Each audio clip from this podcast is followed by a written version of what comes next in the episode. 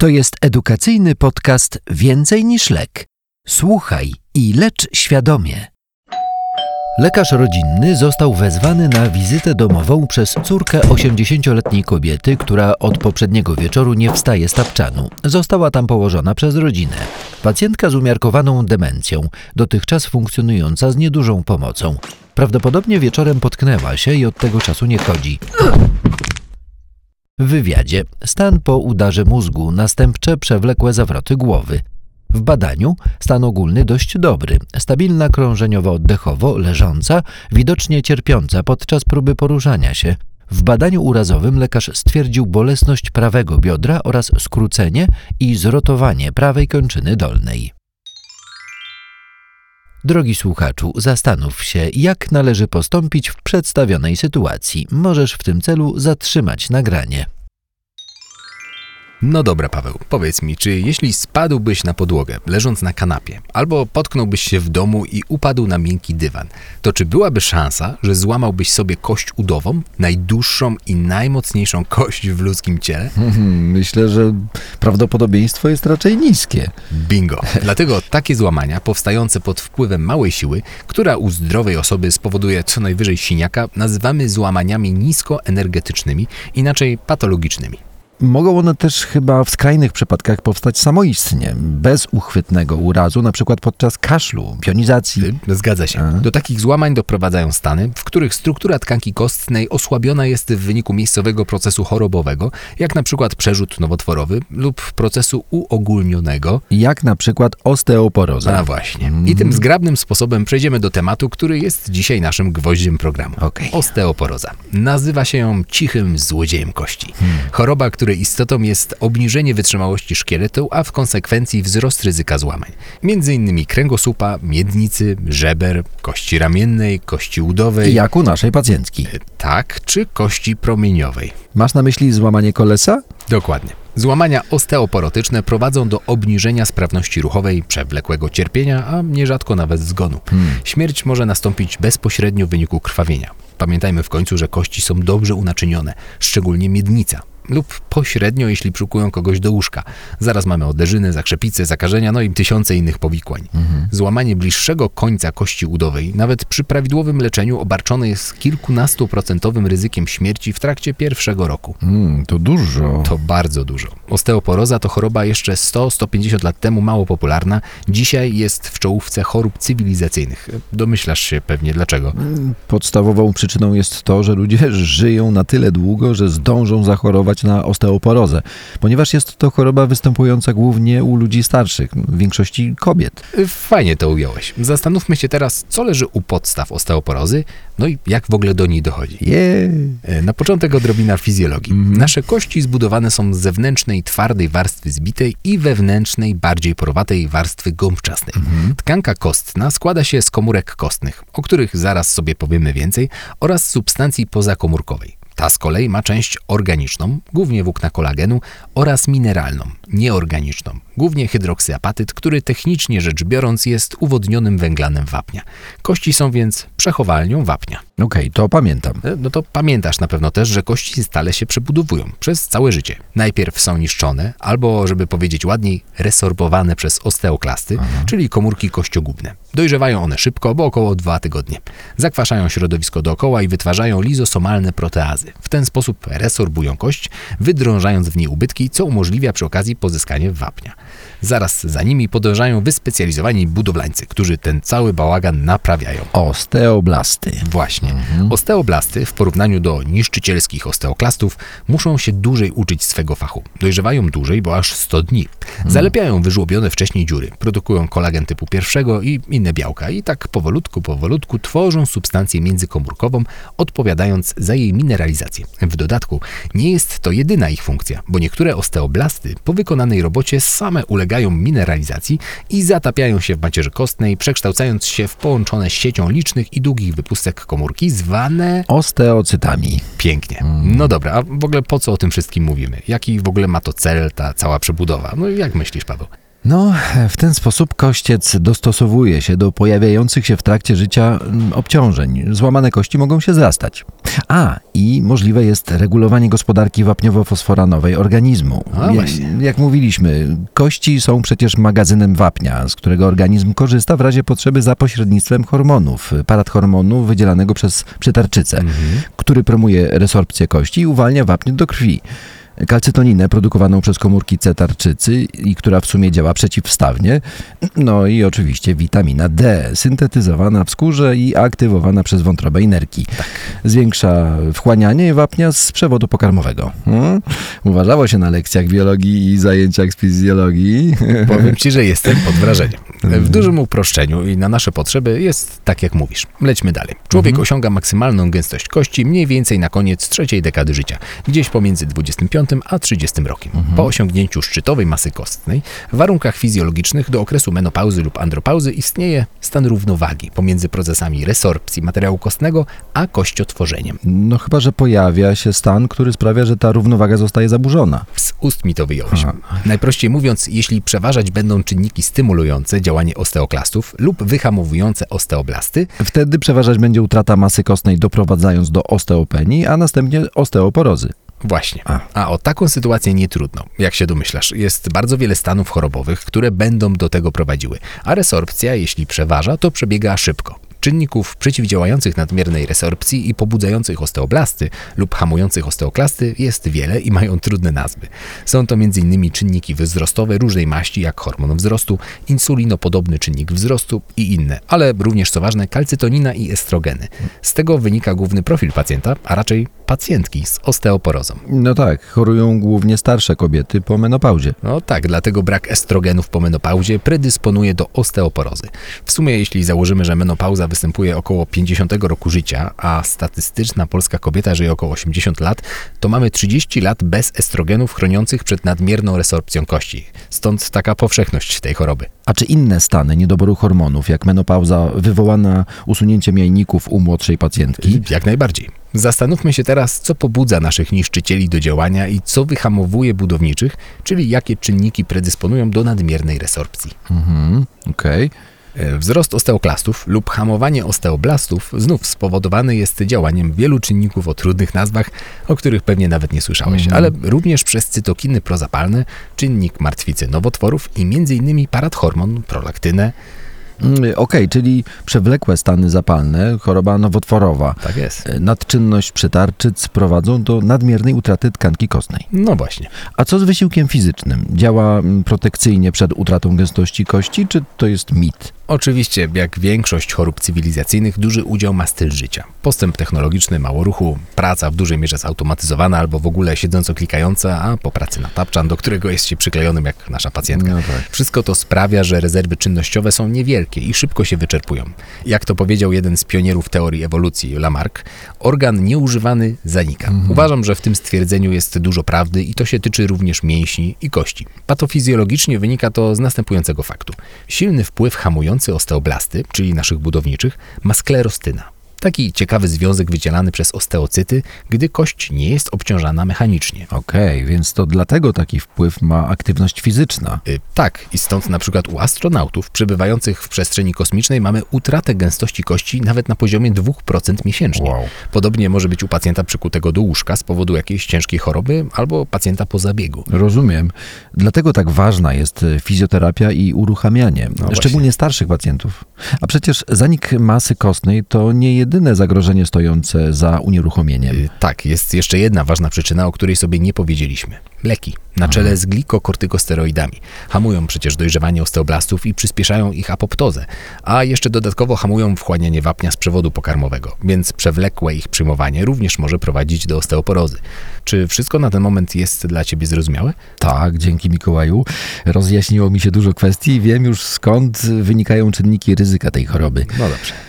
No dobrze, a tak przy okazji to przypomniało mi się, że czynniki ryzyka w większości są ujęte w tym takim e, znanym kalkulatorze oceniającym ryzyko złamania osteoporotycznego, czyli FRAX. Y, Spoko, fajnie. Możemy zrobić sobie podsumowanie w taki sposób. Dobra, może, wiesz co, może po prostu go otworzę. No śmiało, śmiało.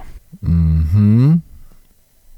Okej, oprócz wieku, płci żeńskiej e, znajdują się tam m.in.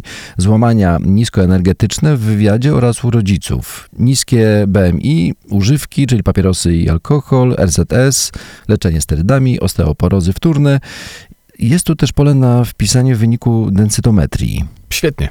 A w sumie co kryje się pod pojęciem osteoporozy wtórne? Y, A weź zobacz, poniżej jest instrukcja. Y, Zaznacz tak, Aha. jeśli pacjent ma schorzenie silnie związane z osteoporozą. Obejmuje to cukrzycę typu pierwszego, wrodzoną łamliwość kości u dorosłych, nieleczoną nadczynność przytarczyc, hipogonadyzm lub przedwczesną menopauzę, przewlekłe niedożywienie lub zespoły złego wchłaniania oraz przewlekłą chorobę wątroby. Okej, okej, wszystko jasne. Y, Tylko musimy przy tym wszystkim zaznaczyć, że kalkulator nie zwalnia nas z myślenia ani z podchodzenia indywidualnie i holistycznie do pacjenta. Jasne. Nie jest tam przecież ujęte wszystko, co możliwe, aczkolwiek myślę, że do tego wszystkiego należałoby jeszcze dołożyć zwiększone ryzyko upadków, bo to głównie w ich wyniku dochodzi do złamań. Okej, kumam. Na przykład, gdy pacjent ma jakieś przewlekłe zawroty głowy, hipotonię ortostatyczną, niesprawność na przykład po udarze, zaburzenia widzenia.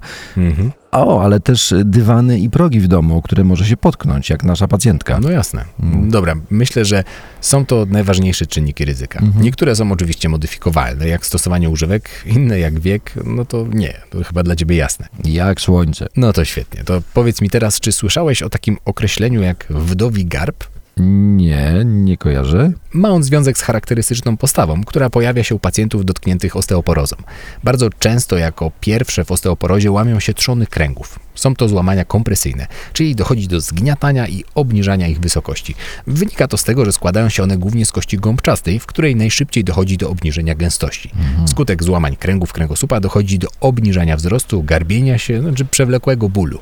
Tak, pamiętam, że duża część złamań w tej chorobie może przebiegać bezobjawowo, bez uchwytnego urazu. No, dokładnie, dlatego nierzadko diagnoza zostanie postawiona z dużym opóźnieniem, jak już kręgosłup jest nieźle połamany, zdeformowany i zwyrodniały, a pacjenci często mają podejście, a bolą plecy, ale z wiekiem to przecież musi boleć. Oprócz garbienia się, w badaniu przedmiotowym można stwierdzić ograniczenie ruchomości klatki piersiowej i zmniejszenie zakresu ruchów kręgosłupa lędźwiowego. W zaawansowanej osteoporozie widoczny jest zanik talii i znaczne zbliżenie łuku żebrowego do talerza kości biodrowej. Okej. Powinniśmy też ocenić cechy mające wpływ na sprawność pacjenta, a pośrednio zdolność do samodzielnego funkcjonowania i ryzyko upadków. Okej, a co masz na myśli? No, zweryfikuj choroby i leki. Zobacz, czy i jak pacjent chodzi. Mówi to wiele o jego sprawności. Zrób test wstań i idź. Fajnie ocenia to skłonność do upadku. Sarkopenię, czyli zanik mięśni, obniżenie siły ich skurczu, możesz ocenić badając siłę mięśniową lub specjalnymi testami. Ważne może być też badanie neurologiczne. Jasne, kumam. Niedowłady, zaburzenia równowagi, ocena narządów wzroku i słuchu. E, tak. Wracając teraz do naszych złamań. Z biegiem lat zrzeszotnienie postępuje, choć znacznie wolniej, także w zbitej kości korowej, która w jeszcze większym stopniu odpowiada za wytrzymałość mechaniczną. W konsekwencji tego procesu u osób w wieku powyżej 75 lat wzrasta częstość złamań bliższego końca kości udowej. No okej, to jak sobie radzić jako lekarz pierwszego kontaktu? Kiedy myśleć o osteoporozie? Jak jej zapobiegać i zdiagnozować? No, po pierwsze to zbierz dobry wywiad. To, to jest zawsze podstawa. Jasne. Ma on być ukierunkowany na czynniki ryzyka. Dowiedzenie się, czy występowały już złamania oraz określenie ryzyka upadków. Najlepiej narzędziem zalecanym przez WHO, dedykowanym do oceny 10-letniego ryzyka złamania osteoporotycznego. No, mówiliśmy już o nim. Mhm, kalkulator Frax. No właśnie, chociaż nie wszyscy specjaliści akceptują takie postępowanie, żeby na podstawie samej oceny ryzyka diagnozować osteoporozę i włączać leczenie. E, Niemniej wysokie ryzyko złamania osteoporotycznego, to jest 10% i więcej, oraz 3% dla złamania bliższego końca kości udowej, widnieje jako jedno z kryteriów rozpoznania. Mm, A jakie są inne kryteria? No, wynik densytometrii, który jeśli mamy, również można uwzględnić w obliczeniach kalkulatora. Densytometria to specjalny rodzaj badania RTG, w którym lampa znajduje się pod stołem pomiarowym, a nad ciałem pacjenta przesuwa się ramię zawierające czujnik, który dokonuje pomiaru pochłoniętej wiązki promieniowania i po skomplikowanych obliczeniach wypluwa wynik w postaci tzw. gęstości powierzchniowej kości w badanej okolicy. No, najczęściej kręgosłupa lędźwiowego lub szyjki kości udowej. Wskazaniem do wykonania tego badania jest w szczególności wysokie ryzyko złamania osteoporotycznego, na przykład obliczone w kalkulatorze. Więc jak widzisz, wszystko to się ze sobą łączy. Tak, i tutaj wchodzą te pojęcia, które zawsze mi się mylą. T-score i Z-score. No, powiem Ci, że wbrew pozorom to wcale nie jest takie skomplikowane. T-score mówi Ci o tym, jak bardzo Twoja gęstość kości odbiega od szczytowej masy kostnej u zdrowej osoby, tej osiąganej w trzeciej dekadzie życia. Służy do diagnostyki typowej osteoporozy u kobiet po menopauzie i mężczyzn po 50. Im bardziej wynik jest ujemny, tym bardziej odbiegasz od tej normy. Zdrowa kość ma wynik większy niż minus 1, czyli na przykład minus 0,5. Osteoporozę rozpoznaje się, jeśli T-score jest mniejszy niż minus 2,5. Wynik pomiędzy to osteopenia, czyli obniżona gęstość kości nie spełniająca jeszcze kryteriów osteoporozy. Okej. No, a z kolei Z-score po prostu mówi o tym, jak bardzo odbiegasz od normy dla ludzi w Twoim wieku. Jest bardziej przydatny u osób z ciężką osteoporozą, zwykle wtórną, u młodszych osób obciążonych chorobowo, czy nawet u dzieci. Okej, okej, rozumiem. Czy prawidłowy wynik densytometrii wyklucza osteoporozę? Y, Świetnie, że to pytasz. Odpowiedź brzmi nie. Nie jest to niestety badanie o stuprocentowej czułości i swoistości, a na jego wynik mogą wpływać obecne przykład zmiany zwyrodnieniowe czy deformacje wskutek przebytych złamań. Dlatego rozpoznanie stawiamy bazując na całości obrazu klinicznego. Osteoporozę możesz rozpoznać również na podstawie przebytego złamania niskoenergetycznego, bliższego końca kości udowej lub gdy występuje osteopenia i wystąpiło patologiczne złamanie kręgu, bliższego końca kości ramiennej lub miednicy. Okej, okej, czyli wysokie ryzyko złamania, brzydki wynik densytometrii lub złamanie osteoporotyczne. Tak. No, proste. Rozumiem, że rozpoznanie upoważnia nas do włączenia leczenia, tak? No, Zdecydowanie. Leczenie opiera się na postępowaniu niefarmakologicznym oraz farmakologicznym. Czekaj, postępowanie niefarmakologiczne to przede wszystkim eliminacja modyfikowalnych czynników ryzyka, jak używki, ale też edukacja i szeroko pojęte y, usprawnienie, czyli rehabilitacja po złamaniach, walka z bólem. Y, Okej, a jak można zmniejszyć ryzyko upadku? No, na przykład usunąć pacjentowi dywany i progi, o które może dobrze. się potknąć, doświetlić mieszkanie, Pięknie. kupić antypoślizgową matę do łazienki, Okej. leczyć zawroty głowy i zadbać, by miał dobre okulary. No, zapewnić odpowiednie wsparcie ortopedyczne. No, kwestie indywidualne. No, powiem Ci, że bardzo fajne przykłady. Dzięki. A Dzięki. co z dietą? W szczególności poleciłbym też spożywanie dużo wapnia i zadbanie o prawidłowy poziom witaminy D. Jak najbardziej. Dużo wapnia jest w szczególności w nabiale. Zaleca się około gram dziennie. Jest to ilość zawarta w około 3-4 szklankach mleka. Jeśli nie udaje się zapotrzebowania zaspokoić, no to oczywiście zalecamy suplementację, ale nie tylko wapń. Odpowiednie spożycie białka, czyli około 1,2 gramy na kilogram masy ciała dziennie, potasu i magnezu są niezbędne do podtrzymania sprawności układu mięśniowo-szkieletowego oraz poprawia gojenie się złamań. Temat witaminy D jest chyba oczywisty i wałkowany wszemi wobec. Ekspozycja na słońce i suplementacja w okresie jesienno-zimowym. Y, Tak, aczkolwiek jeśli występuje niedobór, to te dawki mogą być znacznie wyższe. Na koniec y, leki. Co z leków? Bisfosfoniany. Tak, łączą się z substancją międzykomórkową kości, tworząc związania oporne na hydrolizę, dzięki czemu ulega zahamowaniu resorpcja tkanki kostnej przez osteoklasty. Głównym ważnym działaniem niepożądanym są nieprzyjemne dolegliwości z przewodu pokarmowego, a nawet owrzodzenia górnego odcinka przewodu pokarmowego, głównie przełyku. Dlatego są przeciwwskazane w przypadku GERD i czynnej choroby wrzodowej oraz najlepiej przyjmować je na czczo, z zaleceniem, by nie kłaść się przez pół godziny po ich przyjęciu. Okej, bisfosfoniany są standardem, ale pamiętam, że są też nowsze leki. Denosumab? Y, tak, jest to wygodny lek, bo przyjmuje się go w zastrzyku raz na pół roku. Hamuje on dojrzewanie osteoklastów. Z takich ciekawostek jest jeszcze romosozumab, przeciwciało przeciwko sklerostynie. Pamiętasz? No pewnie. A hormonalna terapia zastępcza? No niby wszystko fajnie, zmniejsza ryzyko złamań, gdyby nie to, że hormonalna terapia ma też swoje działania niepożądane i to bardzo groźne, jak zakrzepica czy większe ryzyko raka piersi. No, nie jest więc zalecana stricte jako metoda leczenia osteoporozy, jednak jak już pacjentka ją bierze, no to oczywiście dla jej kości to dobrze. No dobra, to myślę, że kończymy na dzisiaj, co? No i super. Cyk, kolejny podkaścik zaliczony. Dzięki. Y, Dzięki. No i pozdrawiamy w tym miejscu naszych słuchaczy. Jeśli podobał Ci się ten podcast, to zasubskrybuj go i zostaw nam ocenę w aplikacji, z której go słuchasz. Dzięki temu mamy większe szanse, że z wartościowymi informacjami zdrowotnymi dotrzemy do większej liczby medyków. Zapamiętaj. 1. Osteoporoza to choroba charakteryzująca się zmniejszeniem gęstości układu kostnego w wyniku przewagi resorpcji kości nad ich tworzeniem, w konsekwencji czego dochodzi do złamań patologicznych. 2. Jest to choroba charakterystyczna dla kobiet po menopauzie. 3. Diagnozę stawia się na podstawie oceny czynników ryzyka, złamań patologicznych w wywiadzie oraz wyniku densytometrii. 4. Leczenie polega na likwidacji modyfikowalnych czynników ryzyka, diecie bogatej w wapń, witaminę D oraz stosowaniu dedykowanych leków jak bisfosfoniany lub denosumab.